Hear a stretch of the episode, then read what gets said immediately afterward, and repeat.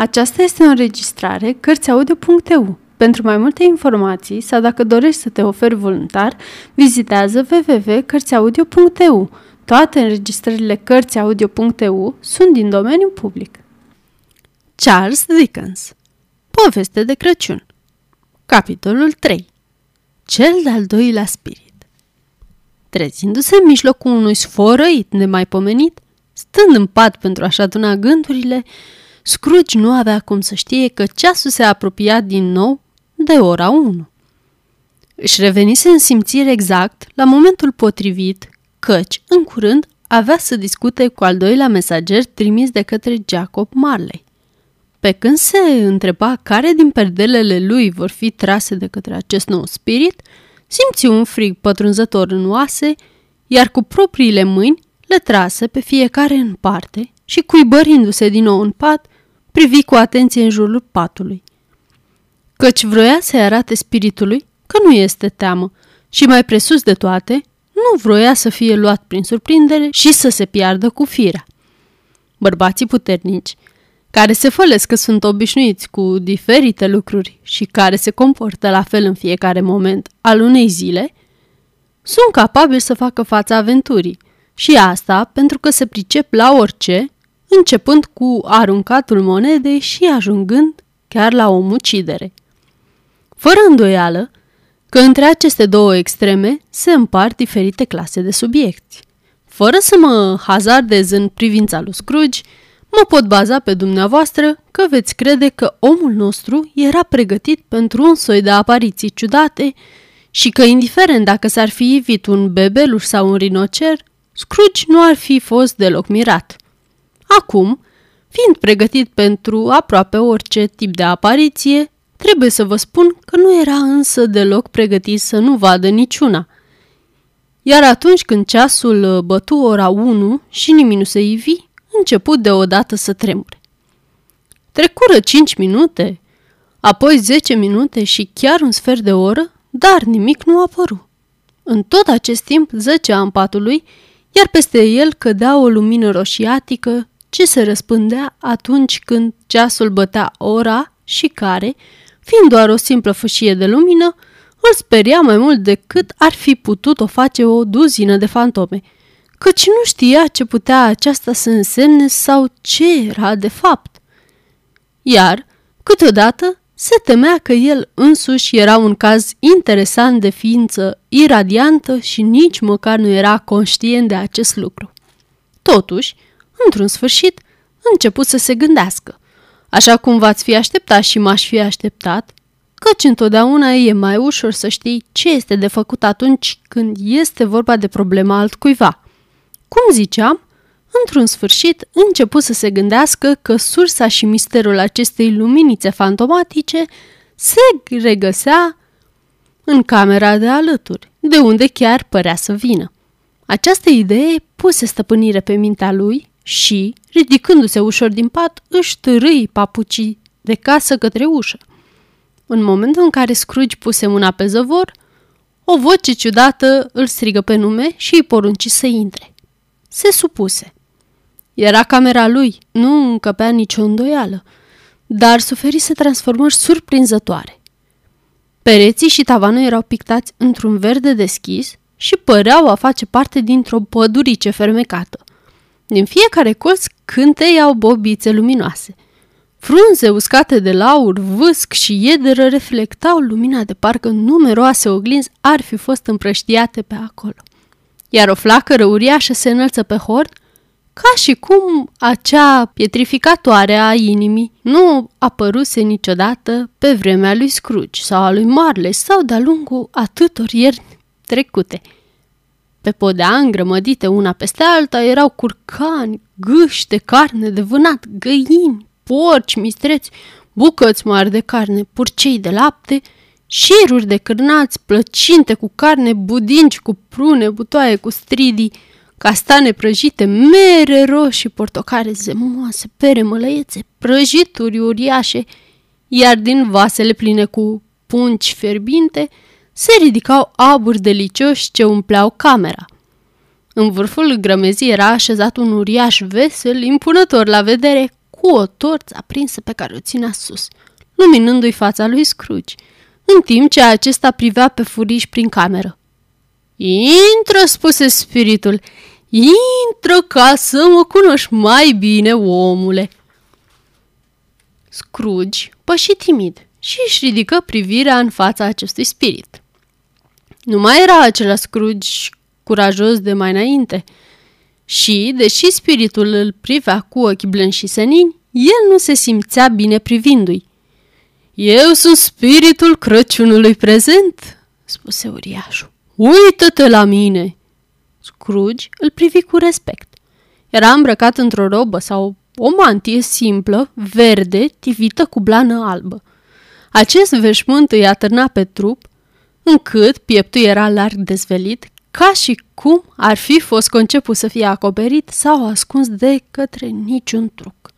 Picioarele lui, care se puteau vedea ieșind de sub poalele veșmântului, erau și ele goale, iar pe cap nu purta decât o coroniță de laur, care avea din loc în loc țurțuri lucioși. Buclele lui cafenii îi atârnau liber pe umeri, iar fața era senină, ochii strălucitori, brațele erau deschise, vocea lui era voioasă, purtarea lui neîngrădită și aerul vesel. La mijloc purta o teacă fără sabie, iar cuțitul uh, învechit era ruginit. Nu ai mai văzut pe nimeni ca mine, exclamă spiritul. Nu, niciodată, răspunse Scrooge. Nu te-ai întâlnit niciodată cu vreo rudă de-a mea? Adică cu frații mei mai mari, pentru că eu sunt foarte tânăr, continuă Năluca. Nu cred, zise Scrooge. Mi-e teamă că nu. Ai uh, mulți frați spirite? Mai bine de 1800, răspunse spiritul. Sunteți o familie ma- mare, bolborosi Scrooge. Spiritul Crăciunului prezent se ridică în picioare. Ă, spirite, spuse cu un aer supus Scrooge, du-mă oriunde vrei.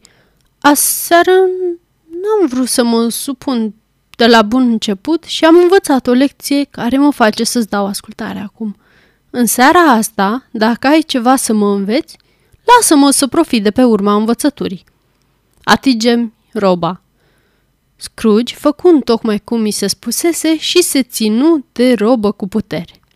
Laurul, vâscul, fructele sălbatice, iedera, curcanii, gâștele, carnea de vânat, găinile, mistreții, carnea, porcii, cârnații, stridiile, plăcintele, budincile, fructele și punciul dispărură într-o clipă. La fel dispăru și camera, focul, lumina roșiatică, ora nocturnă, iar ei stăteau pe străzile orașului în dimineața de Crăciun, unde, căci vremea era tare aprigă, oamenii făceau zgomote aspre, dure și neplăcute, în timp ce curățau zăpada de pe drumul din fața locuințelor lor, iar din vârful caselor, băieții erau încântați să arunce zăpada de pe acoperiș, care se împrăștia pe drum în mici furtuni de zăpadă. Fațedele caselor erau destul de negre, iar ferestrele erau și mai negre, contrastând puternic cu întinderea netedă de zăpadă albă așezată pe acoperișuri și cu zăpada și mai murdară de pe jos, brăzdată de roțile greoaie ale căruțelor și ale trăsurilor. Brazde care se întretăiau de sute de ori acolo unde străzile se intersectau, croind șanțuri încălcite, greu de urmărit în stratul gros de noroi galben și apă înghețată. Cerul era întunecat, iar pe străzile cele mai înguste plutea o ceață colburoasă, jumătate dezghețată, jumătate înghețată, ale cărei particule mai grele decât aerul coborau ca o aversă de atom de funingine, ca și cum toate hornurile din Anglia luaseră foc, toate odată, și ardeau după cum vroiau ele. Nu era nimic voios în legătură cu clima sau cu orașul și totuși era un aer de bucurie ce nu poate fi egalat, în ciuda încercărilor, de către cel mai proaspăt aer și cel mai strălucitor soare de vară, căci oamenii, care curățau cu lopata zăpada din fața caselor lor, erau veseli și plini de încântare.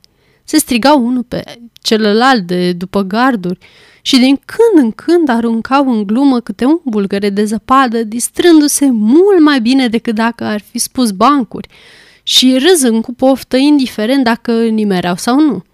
Magazinele în care se vendeau păsări de curte mai erau încă deschise, iar vânzătorii de fructe radiau de încântare. Erau acolo coșuri mari și rotunde cu castane, ce aveau forma vestelor bătrânilor bărbați veseli, ce se rezemau de uși și se împiedicau pe stradă în plina lor importanță. Erau și cepe din Spania, cu coaja maroniu roșcată și bulb mare, lucind de sănătoase ce erau, precum călugării spanioli și făceau viclene cu ochiul de pe rafturile unde erau așezate către fetele care treceau pe lângă ele, privind cu sfială către crenguțele de brad, atârnând.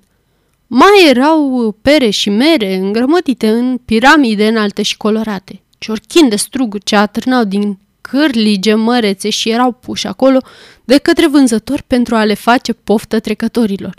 Erau și grămezi de alune, maro și pufoase, amintind prin mirosul lor de plimbările prin pădure și de foșnetul frunzelor uscate. Erau și mere moi de Norfolk, îndesate și oacheșe, contrastând puternic cu galbenul portocalelor și al lămâilor și fiind foarte zemoase, păreau a implora să fie luate acasă în pungi de hârtie și apoi mâncate după cină. Peștii, aurii și argintii, expuși într-un vas de sticlă între aceste fructe, deși făceau parte dintr-o rasă simplă cu sânge rece, păreau să știe că se întâmplă ceva acolo și se roteau încoace și încolo cu mișcări lente și nepăsătoare prin mica lor lume din vasul cu apă. Băcăniile! Oh, băcăniile! Mai aveau un pic și închideau. Trăseseră deja două jaluzele sau poate doar una, dar ce priveliște se putea vedea printre ele? Nu numai că balanțele cântarului scoteau uh, sunete vesele și cristaline sau că hârtia de cadouri și șnururile se îmbinau atât de frumos, dar și zângănitul bidoanelor de colo-colo creau senzația de bucurie, alături de mirosuri amestecate de ceai și cafea ce gâdilau nările, de stafidele atât de bombate și rare la vedere, de migdalele atât de albe, de bețișoarele de scorțișoară atât de lungi și de drepte, de celelalte mirodenii spititoare, de fructele coapte și glazurate, presărate cu zahăr, ce îi făceau până și pe cei mai rezistenți privitori să simtă căleșină de poftă. Din aceeași priveliște de vis făceau parte și smochinele cărnoase și zemoase, prunele franțuzești ușor acrișoare așezate în cutiile lor. Totul era gustos și îmbietor, căci era gătit pentru sărbătoarea de Crăciun. Dar clienții erau așa de grăbiți și de nerăbdători încât se împiedicau la intrare unii de alții ciocnindu-și cu putere coșurile de răchită, uitându-și cumpărăturile pe teșghea și întorcându-se apoi după ele și făcând tot felul de încurcături ce stârneau râsul. În acest timp, băcanul și ajutoarele lui erau atât de amabili și de voioși încât inimile lucioase de metal cu care își legaseră șorțurile la spate erau chiar inimile lor, pe care le purtau la vedere pentru ca stâncuțele să le ciugulească dacă doreau. Dar apoi clopotnițele chemară oamenii la biserică și aceștia ieșeau în grupuri pe străzi îmbrăcați în cele mai bune haine și având fețe vesele. Iar, în același timp, de pe străduțele alăturate se ivi o mulțime de oameni ducându-și vasele de mâncare la brutărie.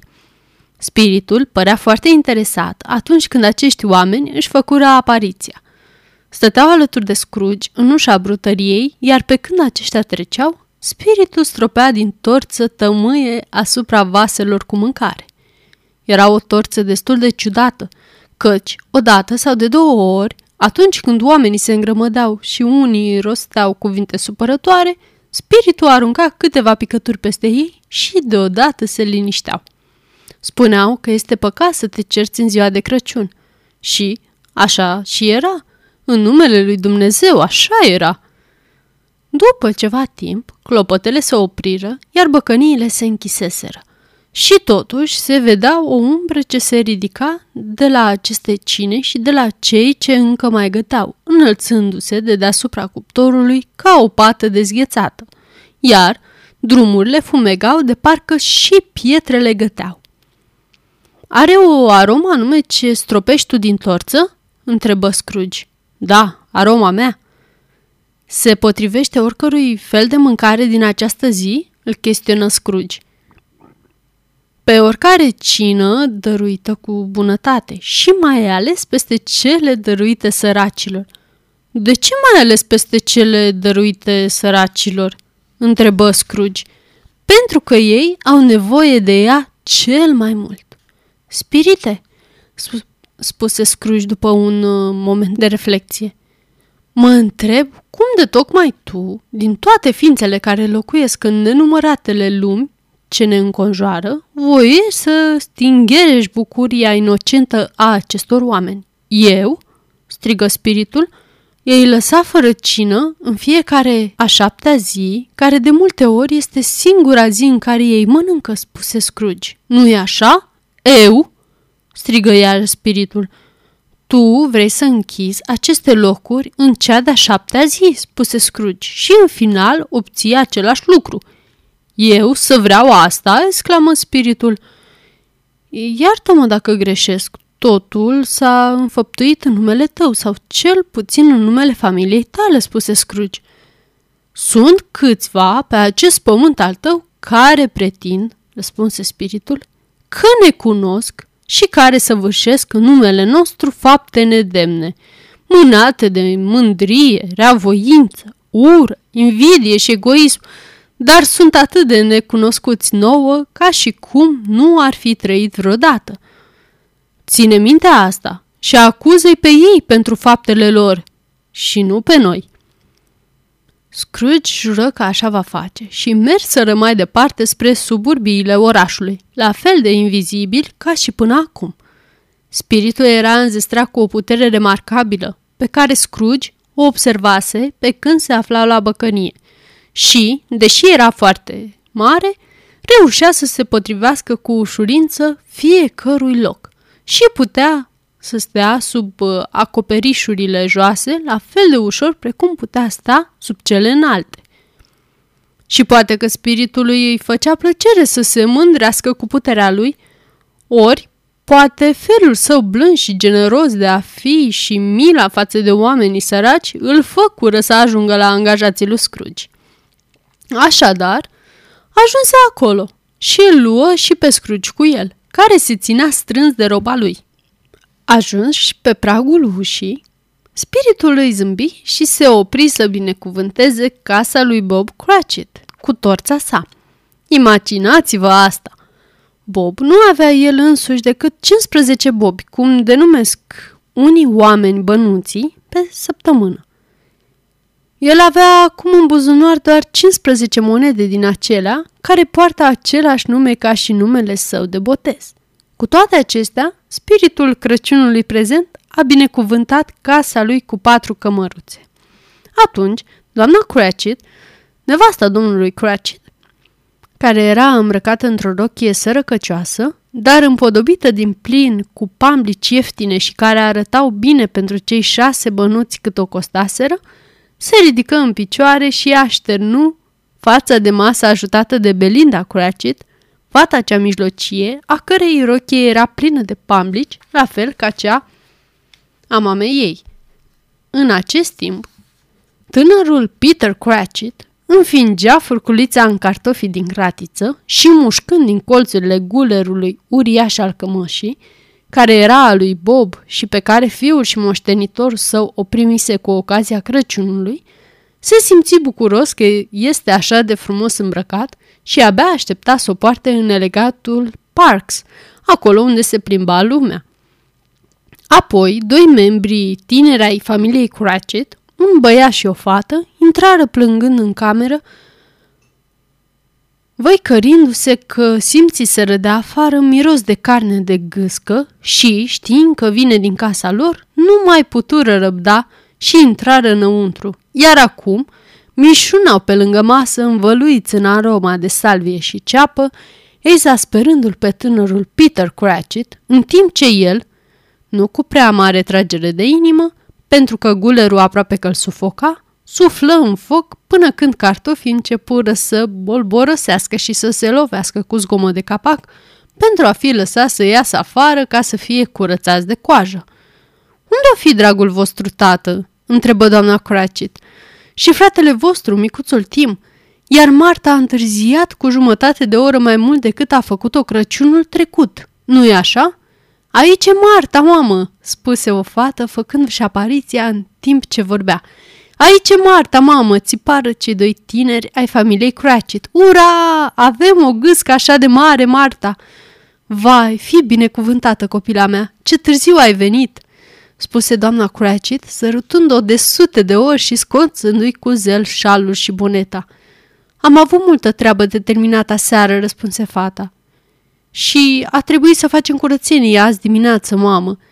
Ei bine, nu mai contează. Acum, din moment ce ești aici, spuse doamna Cratchit. Așează-te lângă foc, draga mea, și încălzește-te. Dumnezeu să te binecuvânteze. Nu, nu, vine tata, țipară cei mici, care reușeau să fie în toate locurile deodată. Ascunde-te, Marta, ascunde-te! Așa că Marta se ascunsese și atunci intră scundul Bob, tatăl, cu un fular lung de cel puțin patru metri atârnând pe el, iar hainele sale jerpelite erau cusute și periate ca să arate mai bine, iar pe umeri îl ținea pe micul Tim. Și bietul de Tim ținea în mână o cârjă, iar un cadru de fier îl, îi susținea picioarele. Dar unde e Marta noastră?" strigă Bob Cratchit, uitându-se în jur. Nu vine," spuse doamna Cratchit. Nu vine?" zise Bob cu o voce scăzută, în care se simțea dezamăgirea și oboseala, căci îl purtase pe micul Tim în spate tot drumul de la biserică și venise spre casă în goană. Nu vine tocmai în ziua de Crăciun." Martei nu-i plăcea să-l vadă necăjit, chiar dacă era o glumă, așa că ieși mai devreme de după ușa dulapului și îi se aruncă în brațe, în timp ce tinerii familiei Cratchit îl împinseră pe micuțul timp către bucătărie ca să poată auzi cum cântau cârnații în oală. Și acum spune cum s-a purtat micul Tim?" întrebă doamna Cratchit după ce îl tachină pe Bob pentru credulitatea lui și după ce acesta își strânse fica la piept. Nemaipomenit, spuse Bob, chiar mai bine de atât. Câteodată devine gânditor, stând atât de mult de unul singur și se gândește la lucrurile cele mai ciudate pe care le poate auzi vreodată. Pe drumul spre casă, mi-a spus că speră că oamenii l-au văzut la biserică, căci fiind olog, poate ei și-ar aminte acum, în ziua de Crăciun, cine a făcut cerșetorii ologi să meargă și pe orbi să vadă din nou. Vocea lui Bob tremura în timp ce le povestea asta și cu atât mai mult tremura când le spunea că micul timp creștea puternic și cu suflet bun. Cârja lui se auzi pe podea și înainte să, fi, să fie rostit alt cuvânt, Tim apăru în cameră însoțit de fratele și sora lui și fu așezat pe scaunul său de lângă foc. În acest timp, Bob își suflecă manșetele ponosite, de parcă s-ar fi putut murdării mai mult decât era deja, și își prepară într-o cană un amestec de gin cu lămâie și după ce l-agită bine, îl puse la fier pe marginea sobei. Domnișorul Peter și cei doi tineri omniprezenți ai familiei Cratchit se duseră să ia gâsca, cu care apoi se întoarseră fericiți nevoie mare. Ați putea crede că gâsca este o pasăre rară în urma zarvei iscate în jurul ei, dar de fapt în această casă chiar era. Închipuiți-vă că ea ar fi pentru noi un fel de lebădă neagră. Doamna Cratchit înfierbântă într-o cratiță sosul care fusese pregătit dinainte, tânărul Peter strivii cartofii cu putere, domnișoara Belinda îndulci sosul de mere, Marta șterse tacâmurile, Bob îl trase în colțul lui de masă pe micul Tim, tinerii Cratchit aduseră scaune pentru toată lumea, fără să uite de propria lor persoană. Și urcând la locurile lor, își îndesară lingurile în gură ca să nu fie tentat să guste din gâscă înainte să fie serviți. Într-un final, farfuriile fură aranjate pe masă, iar rugăciunea fu rostită. Apoi a urmat o pauză, în timp ce doamna Cratchit se uită la cuțitul de tăiat pe care se pregătea să-l înfingă în pieptul gâștei. Iar atunci, când a făcut-o și când din ea țâșni umplutura, se ridică un murmur și chiar micul Tim, îndemnat de tinerii Cratchit, bătu pe masă cu mânerul furculiței și strigă de-abia, auzit, ura! Nu mai avuseseră așa o gâscă. Bob spunea că nu mai mâncase vreodată o gâscă mai bună. Toată lumea admira frăgezimea și aroma ei, mărimea și prețul convenabil. La asta se adaugă și sosul de merișoare, piureul de cartofi și, într-adevăr, era o masă îndestulătoare pentru întreaga familie. Și așa și era. Precum spusese încântată și doamna Cratchit, cu privirile ațintite asupra unor firmituri din farfurie, nici nu reușiseră să mănânce de fapt toată friptura. Așadar, toată lumea se săturase și mai ales cei mici ai familiei Cratchit, care erau mânjiți din cap până în picioare de sosul de salvie și ceapă. Iar acum, farfuriile erau schimbate de către domnișoara Belinda, iar doamna Cratchit plecase nerăbdătoare să aducă budinca. Plecase singură, căci se temea că poate aceasta nu era bine făcută. Dacă avea să se strice atunci când o va întoarce și dacă cineva ar fi sărit peste gardul curții din spate și ar fi furat-o în timp ce ei se bucurau de gâscă, o previziune la care mezinii familiei Cratchit se făcură livizi. Își închipuiră tot felul de grozăvii. O, ce apuri! Budinca a fost scoasă din cratiță și totul mirosea frumos ca în ziua în care se spălau rufele. Aceasta era cârpa care o acoperea. Mirosea ca și cum o patiserie și o spătărie ar fi fost una lângă alta, iar mai încolo se găsea o spălătorie. Asta era budinca. Imediat după aceea, doamna Cratchit intră, îmbujurată, dar zâmbind mândră, cu, bundi, cu budinca ca o ghiulea pestrițată de tun, atât de tare și de fermă, jumătate flambată cu coniac și împodobită cu crenguțe de laur înfipte în vârf. O, ce budincă minunată! Cu seninătate, Bob Cratchit afirmă că pentru el asta era cea mai mare realizare în bucătăria doamnei Cratchit de când se căsătoriseră. Doamna Cratchit spuse că se simțea bușurată deoarece se temea că pusese prea multă făină. Toată lumea avea ceva de spus despre asta, dar nimeni nu spuse și nici nu se gândise că era o budincă prea mică pentru o familie așa de mare. Iar asta ar fi fost o adevărată nerușinare și oricare dintre membrii familiei Cratchit s-ar fi înroșit doar la acest gând. Într-un final, Cina se terminase, fața de masă fusese curățată și cuptorul măturat, iar apoi făcură focul în sobă. După ce amestecul de gin și lămâie fusese gustat, se consideră că era perfect și atunci se puseră pe masă mere și portocale, iar în cuptor o lopată plină cu castane. Apoi, toată familia Cratchit se adună în jurul sobei într-un fel de cerc, așa cum îi plăcea lui Bob să spună, iar lângă cotul lui Bob Cratchit se aflau lucrurile din sticla ale familiei. Două pahare fără picior și o ceașcă pentru muștar fără toartă. Ele aveau să găzduiască amestecul fierbinte din ulciorul din care Bob turna cu priviri radioase, în timp ce în sobă castanele sfârâiau și crăpau cu zgomot. Apoi Bob le ură tuturor. Să avem un Crăciun fericit, dragii mei! Dumnezeu să ne binecuvânteze! La care toată familia răspunse, Dumnezeu să ne binecuvânteze, spuse la urmă micuțul Tim. Stătea pe scăunelul lui foarte aproape de tatăl său.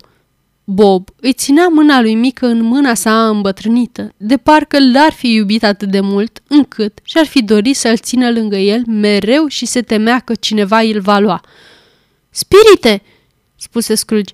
Vădit interesat de situație, așa cum nu mai fusese până atunci. spune dacă micuțul timp va trăi.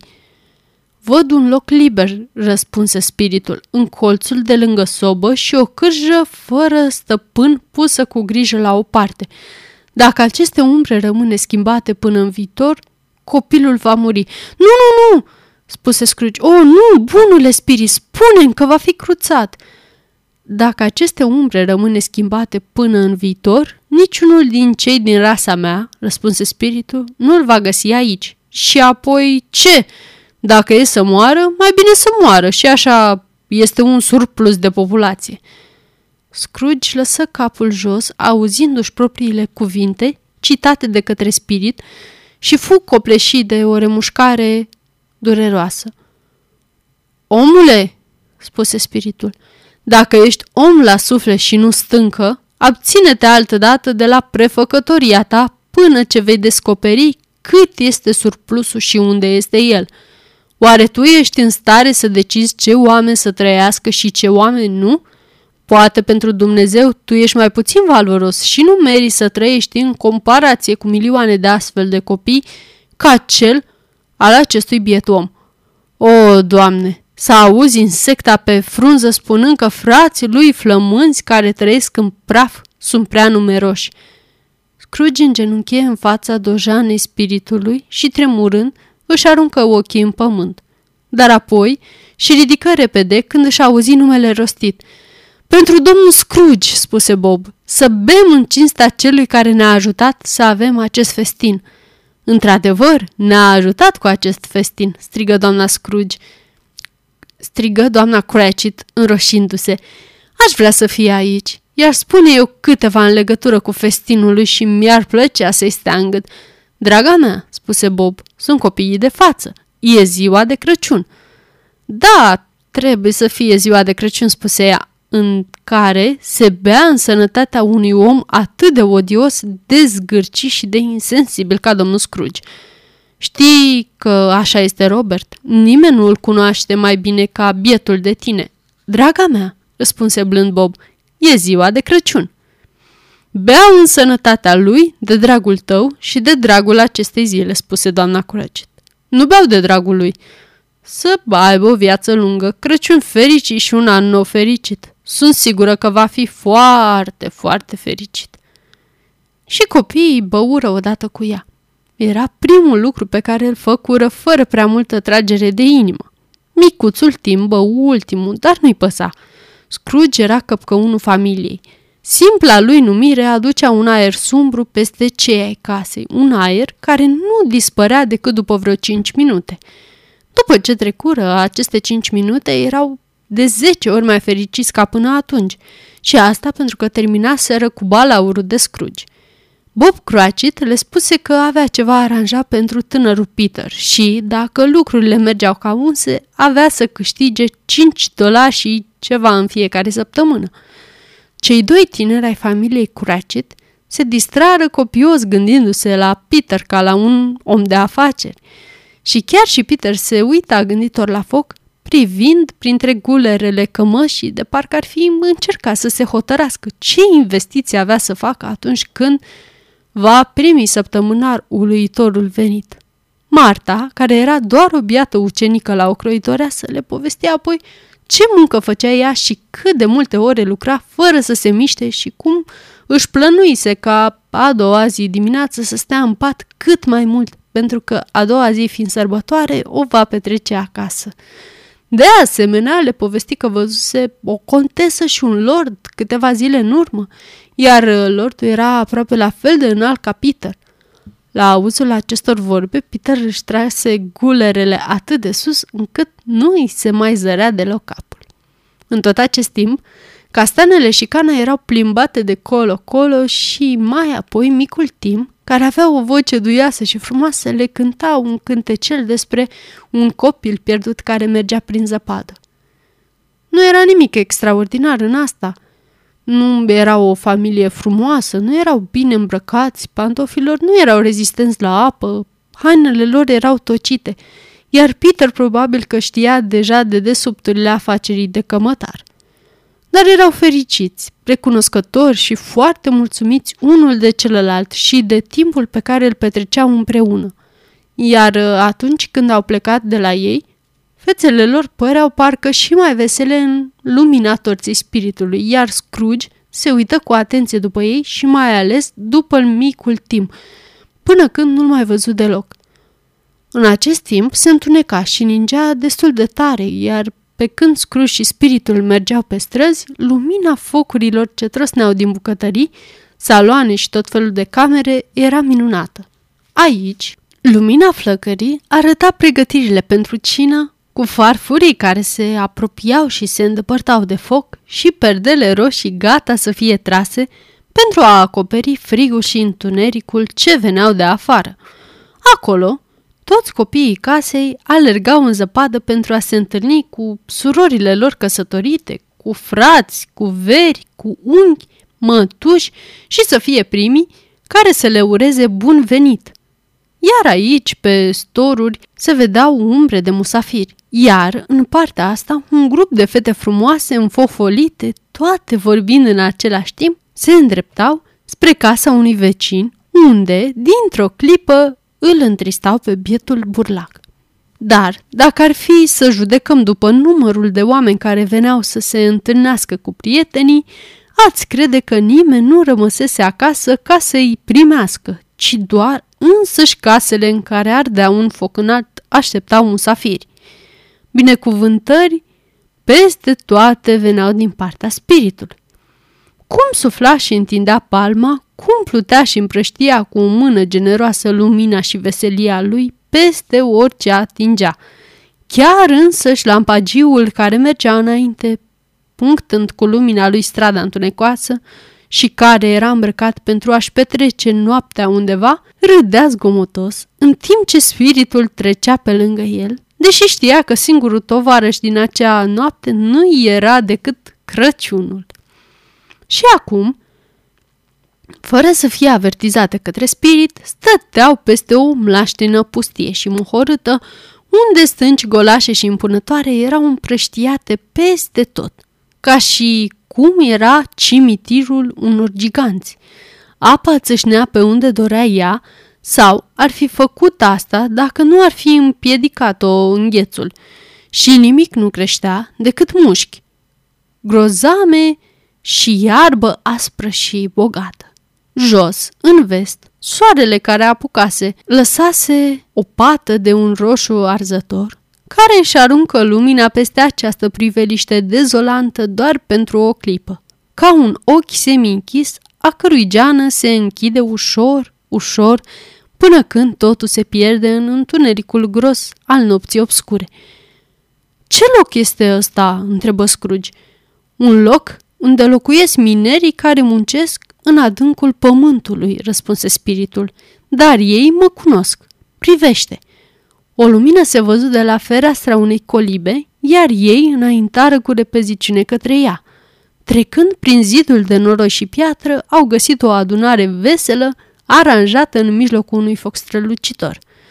Doi oameni foarte bătrâni, un bărbat și o femeie, alături de copiii lor și de copiii copiilor lor și încă o altă generație în afară de asta, toți erau gătiți de sărbătoare. Omul cel bătrân cânta un colin de Crăciun cu o voce care rareori depășea văjăitul vântului peste întinderile pustii. Acest cântec era unul foarte vechi și îl învățase pe când era doar un copil. Din când în când, ceilalți îi se alăturau atunci când ajungea la un refren, iar vocea bătrânului devenea mai veselă și se auzea mai tare, dar atunci când ei se opreau și puterile lui scădeau. Spiritul nu zăbovi mult aici și ordonă lui Scrooge să se țină de mantia lui, iar apoi se ridicară deasupra mlaștinii și se deplasară cu repeziciune înainte. Nu cumva spre mare? Da, spre mare. Spre groaza lui Scrooge se uită înapoi și zări ultima fâșie de pământ. Un șir înspăimântător de stânci se desfășura în, înapoi a lor – iar urechile lui nu mai auzeau nimic datorită sunetului asurzitor al apei, care se rostogolea și bubuia printre îngrozitoarele grote pe care le săpase și pe care încercase să le facă să dispară.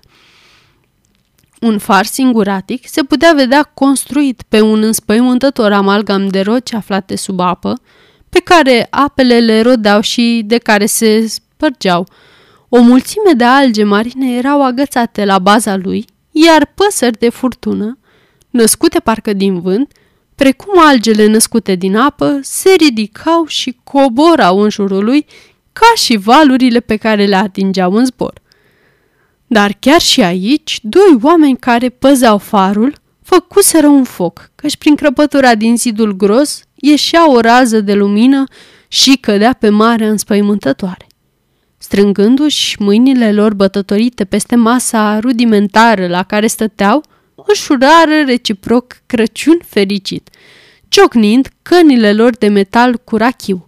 Unul dintre ei, cel mai în vârstă, avea fața ridată și cicatrizată de vremea rea, așa cum sunt de altfel vechile galioane, izbucnind cu tărie într-un cântec vesel care era chiar el însuși o furtună.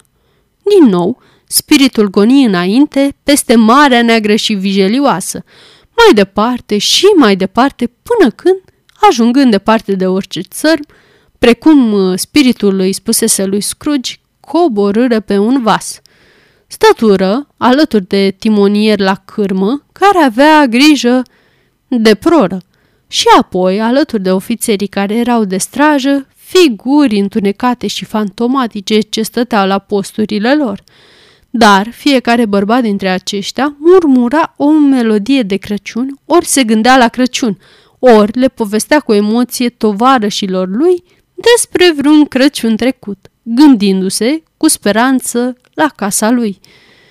Și fiecare bărbat de la bord, fie el treaz ori adormit, bun sau rău, avea câte un cuvânt blând de spus pentru ceilalți din jur.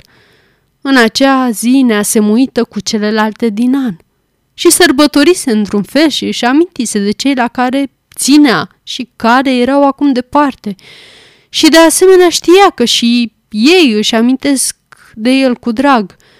Era surprinzător pentru Scrooge în timp ce asculta vuietul vântului și se gândea ce lucru solemn era să te miști prin întunericul singuratic peste un abis necunoscut, al cărui adâncimi erau la fel de nepătruns și de profunde ca moartea. Era surprinzător pentru Scrooge pe când se gândea la asta să audă un râse din toată inima. De asemenea, era și mai surprinzător pentru el să recunoască acel râset ca fiind cel al nepotului lui și să se gândească, stând alături de spiritul care zâmbea, într-o cameră luminoasă, sărăcăcioasă și lustruită, și să-și privească nepotul cu bunăvoință. Ha-ha! râdea nepotul Scrooge. Ha-ha-ha! Dacă s-ar întâmpla, printr-o șansă nesperată, să cunoașteți un om mai fericit ca nepotul lui Scrooge, tot ce pot să vă spun este că mi-aș dori să-l cunosc și eu. Prezentați-mi și mă voi bucura că l-am cunoscut. Este corect? Este reglarea echitabilă între două lucruri?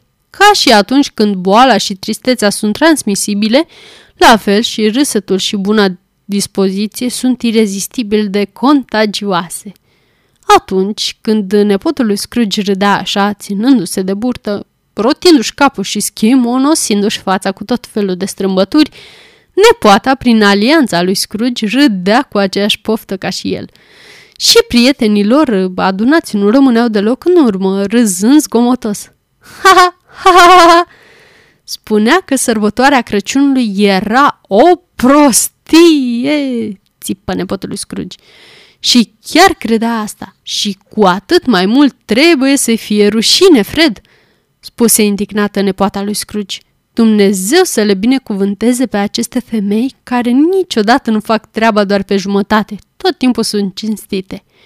Ea era foarte drăguță, chiar mai mult decât uh, drăguță. Avea o față minunată, gropițe și o privire surprinsă, o guriță roșie numai bună să fie sărutată. Și cu siguranță că așa și era – avea tot felul de punctulețe în bărbie care se apropiau unele de altele atunci când râdea și cei mai strălucitori ochi pe care i-ați văzut vreodată pe fața unei creaturi atât de mici. Una peste alta era o ființă pe care ați putea numi o provocatoare, dar în același timp și remarcabilă. Oh, într-adevăr remarcabilă. Este un bătrân haios, spuse nepotul lui Scrooge. Acesta este adevărul și nu este atât de agreabil pe cât ar putea fi. Totuși, faptele lui rele nu rămâne pedepsite, dar eu nu am nimic de spus împotriva lui. Sunt sigură că este foarte bogat, Fred, sugeră nepoata lui Scrooge. Cel puțin așa îmi spui mereu. Și ce cu asta, draga mea?" spuse nepotul lui Scrooge. Averea nu este cu nimic de folos. Nu face nimic bun cu ea. Nu-și face viața mai ușoară și nici măcar nu se gândește cu satisfacție că, ha, ha o să ne dea și nouă o mică parte din ea. Nu am răbdare când vine vorba de ea, spuse nepoata lui Scrooge. Iar surorile nepoatei lui Scrooge și toate celelalte doamne își exprimau aceeași părere. O, dar eu am, spuse nepotul lui Scrooge. Îl compătimesc. Nici dacă aș vrea, nu aș putea să fiu supărat pe el. El, care suferă de pe urma propriilor toane. El, numai el, mereu. Acum i-a intrat în cap că nu ne poate suferi și nu va veni să cineze cu noi. Și care e urmarea? Căci nu pierde cine știe ce cină. Ba, eu cred că pierde o cină destul de bună, îl întrerupse nepoata lui Scrooge. Toată lumea a aprobat-o, căci invitații erau în măsură să-și dea cu părerea, pentru că, tocmai, se serviseră din ea. Și acum, având desertul pe masă, toți se adunaseră în jurul focului în grup, la lumina lămpii. Ei bine, mă bucur să aud asta, spuse nepotul lui Scrooge, căci nu aveam prea multă încredere în acești servitori tineri. Tu ce spui, Topper?" Topper se uită la una din surorile nepoate lui Scrooge și răspunse că un celibatar era un bet proscris, care nu avea dreptul să-și dea cu părerea în legătură cu acest subiect. La auzul acestor vorbe, sora nepoate lui Scrooge, grăsuța cu șalul din natelă, nu cea cu trandafiri, roșii toată. Continuă, Fred, spuse nepoata lui Scrooge, bătând din palme. Niciodată nu termină ce începe să spună. E un flăcău atât de caragios. Nepotul lui Scrooge izbucni într-un alt râset. Așadar era imposibil ca ceilalți să nu-l urmeze. Deși sora cea drăguță încercă să se abțină, toată lumea izbucni în râs. Vroiam să spun doar, continuă nepotul lui Scrooge, vroiam să spun doar atât că, drept urmare, a hotărârii lui de a ne antipatiza și de a nu veni să se simtă bine cu noi, eu cred că pierde momente frumoase care nu i-ar face rău deloc. Sunt sigur că pierde tovară și mai încântători decât cei pe care îi poate întâlni în gândurile sale, ori în biroul cel vechi și mucegăit, ori în camerele lui prăfuite. Vreau să-i dau această ocazie în fiecare an, chiar dacă îi place sau nu, căci mi-e milă de el. Poate să-i displacă ziua de Crăciun până când va muri, dar nu va putea să nu aibă o părere bună despre această sărbătoare. Eu, sfidându-l, atunci când mă bucur, atunci când mă duc acolo bucuros, an după an și întrebându-l de sănătate. Cred că ieri am avut un efect asupra lui căci l-a lăsat inima să-i dea bietului său angajat 50 de lire, ceea ce pentru el este ceva. Era al rândul lui să râdă acum, gândindu-se că ceva poate să aibă efect asupra lui Scrooge. Dar fiind oameni buni care nu se prea gândeau la ce-i făcea să râdă și râdea despre orice, el li se alătură râsătelor lor și dădu mai departe sticla. După ceai, ascultară muzică. Erau o familie care iubea muzica și știau că aveau voce, mai ales atunci când cântau o arie veselă, în special Topper, care avea o voce bună de bas și căruia nu îi se umflau venele pe frunte și nici fața nu îi se înroșea atunci când cânta. Nepoata lui Scrooge cânta bine la harpă și interpreta pe lângă altele o melodie simplă, nimic special, pe care însă și domniile voastre ați putea o cânta în două minute, care era cunoscută pe vremea când Scrooge mergea la școală și care își aminti astfel de spiritul Crăciunului trecut. Atunci când această melodie se auzi, toate lucrurile pe care spiritul îi le arătase îi veniră în minte. Inima lui se înmuie din ce în ce mai tare și se gândea că, dacă ar fi ascultat-o mai des în anii ce trecuseră, Probabil că și-ar fi trăit viața fi mai bun cu ceilalți din jur și și-ar fi căutat fericirea fără să recurgă la lopata paraclisierului care îl îngropase pe Jacob Marley. Dar ei nu au cântat toată noaptea. După un timp, au jucat cărți, căci e bine să fie copil câteodată și cel mai bine e să fii de Crăciun atunci când cel care a făcut sărbătoarea a fost și el un copil.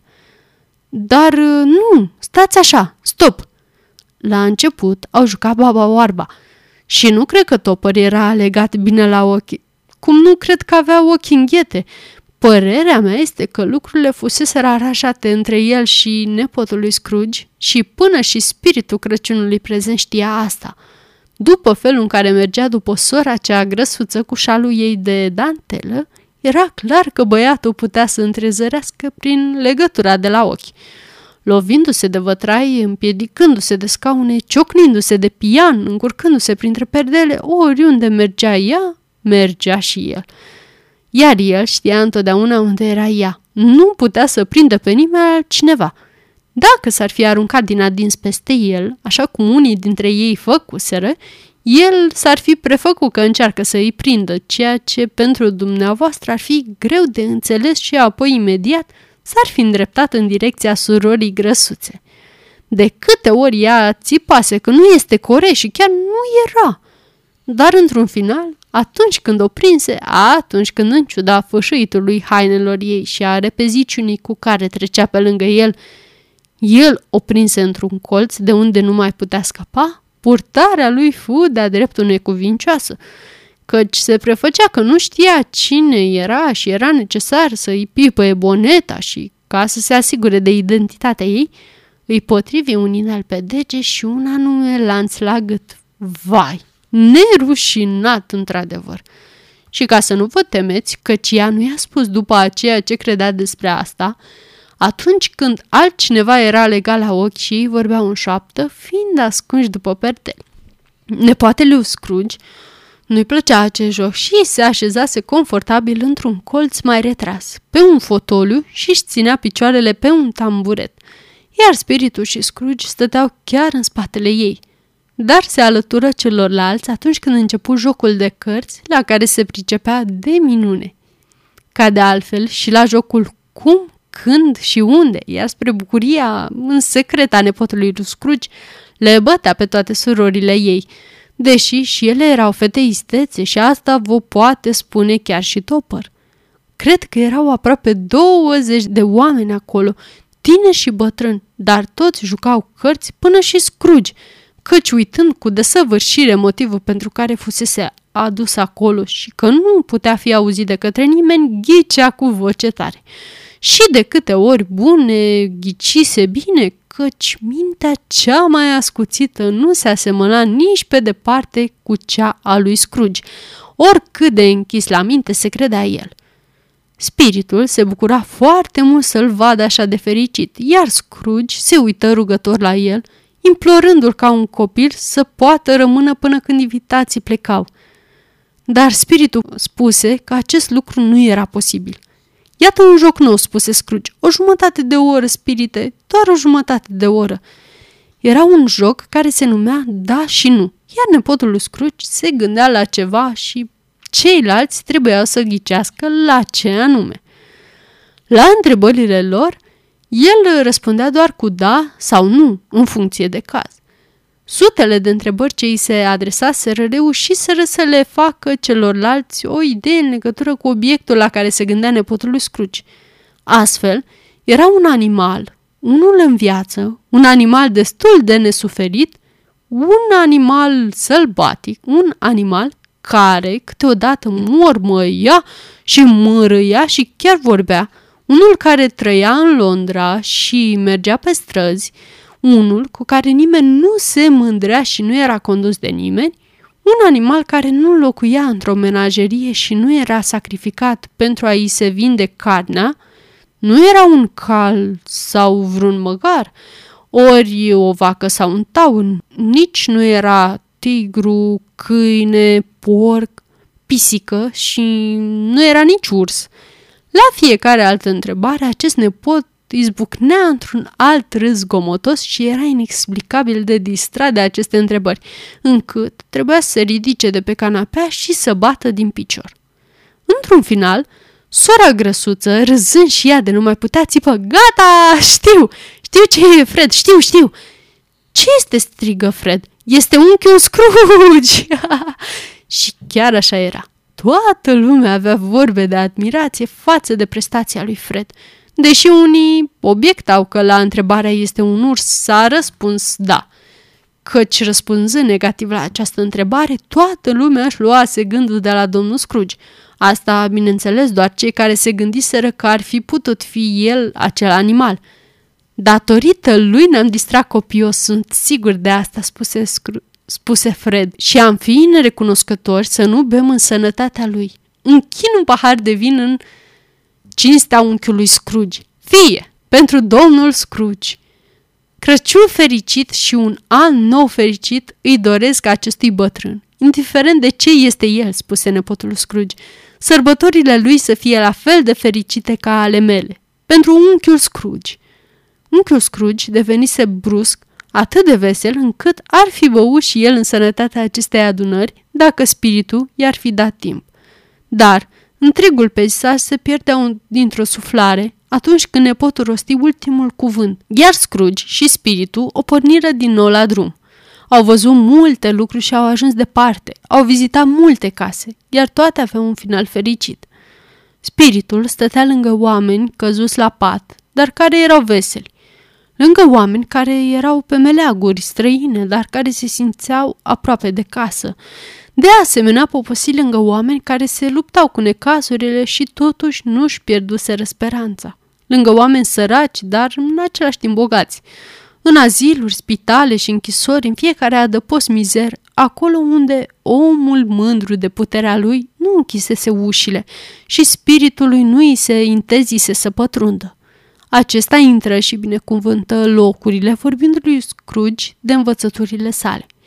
Era o noapte lungă, asta dacă totul se desfășura într-o singură noapte, iar Scrooge avea dubii în legătură cu asta, căci sărbătorile de Crăciun păreau să fie comprimate în acest timp pe care îl petrecuse alături de spirit.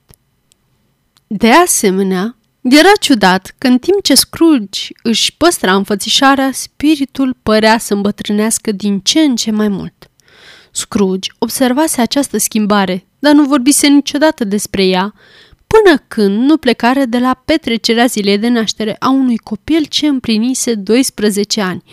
Și privind spiritul, în timp ce se găseau afară, observă că părul acestuia încăruțise – Viețile spiritelor sunt atât de scurte? întrebă Scrooge. Viața mea pe acest pământ este scurtă, răspunse spiritul. Ea a sfârșit în noaptea asta. În noaptea asta? Țipă Scrooge. Da, la miezul acestei nopți. Șt, acest timp se apropie. Sunetul clopotelor anunțau trei sferturi de oră până la acel moment. Iartă-mă, dacă nu ar trebui să te întreb, spuse Scrooge uitându-se cu atenție la roba spiritului, dar văd ceva ciudat care nu ți aparține și care iese afară de sub veșmântul tău. Este un picior sau o gheară? S-ar putea să fie o gheară, căci are carne deasupra ei, răspunse cu tristețe spiritul. Uită-te aici! De sub poalele veșmântului lui ieșiră doi copii, mizerabili, cumpliți, înfiorători, hidoși și îngrozitori – îngenunchiară la picioarele lui și se agățară de poala robei spiritului. O, omule, uită-te, uită-te jos aici!" exclamă spiritul. Era un băiat și o fată, galbeni, slabi, zrânțuroși, încruntați, lacomi, dar în același timp profund atinși în umilința lor. Acolo unde tinerețea ar trebui să domine pe trupul lor, o mână rece și zbârcită, ca cea a bătrânilor, îi înțepase și îi deformase zdrențuindu-i. Acolo unde îngerii ar fi trebuit să stăpânească, stăteau la pândă demonii și priveau amenințător. Nici o schimbare, nici o degradare, nici o pervertire a umanității de orice fel prin toate misterele creației minunate. Nu ar fi putut crea nici pe jumătate monștri atât de înfiorători și de oribili. Scrooge tresări îngrozit și văzându-i în acest stadiu, încercă să spună că erau copii frumoși, dar cuvintele se pierdură pe drum, căci o astfel de minciună sfruntată nu putea fi auzită. Spirite, sunt ai tăi? De-abia îngână Scrooge. Sunt ai omului, spuse spiritul, uitându-se în jos către aceștia, iar ei se agață de mine cerșindu-și părinții. Acest băiat se numește ignoranță, această fată lăcomie. Ferește-te de amândoi, în orice stadiu ar fi, și mai ales ferește-te de acest băiat, căci pe sprâncenele lui este scris cuvântul blestemat și dispare doar atunci când este șters. Neagă-l, strigă spiritul, ridicându-și mâna către oraș. Ponegrește-i pe aceea ce ți-l spun. Ia la minte doar atunci când vrei să te răzvrătești și vrei să te ridici împotriva lui și înfruntă-l până la sfârșit. Ei nu au niciun adăpost sau niciun remediu, țipă Scrooge. Nu sunt oare închisori? spuse spiritul uitându-se către el pentru ultima oară și adresându-i aceste cuvinte. Nu sunt oare case de corecție? Ceasul bătu ora 12. Scrooge se uită în jurul lui după spirit, dar nu-l văzu nicăieri. Atunci când se auzi ultima bătaie de ceas, își aminti prevestirea bătrânului Jacob Marley și, ridicându-și ochii, zări un spirit grav, dichisit și acoperit cu o glugă care se apropia de el ca o ceață de pământ.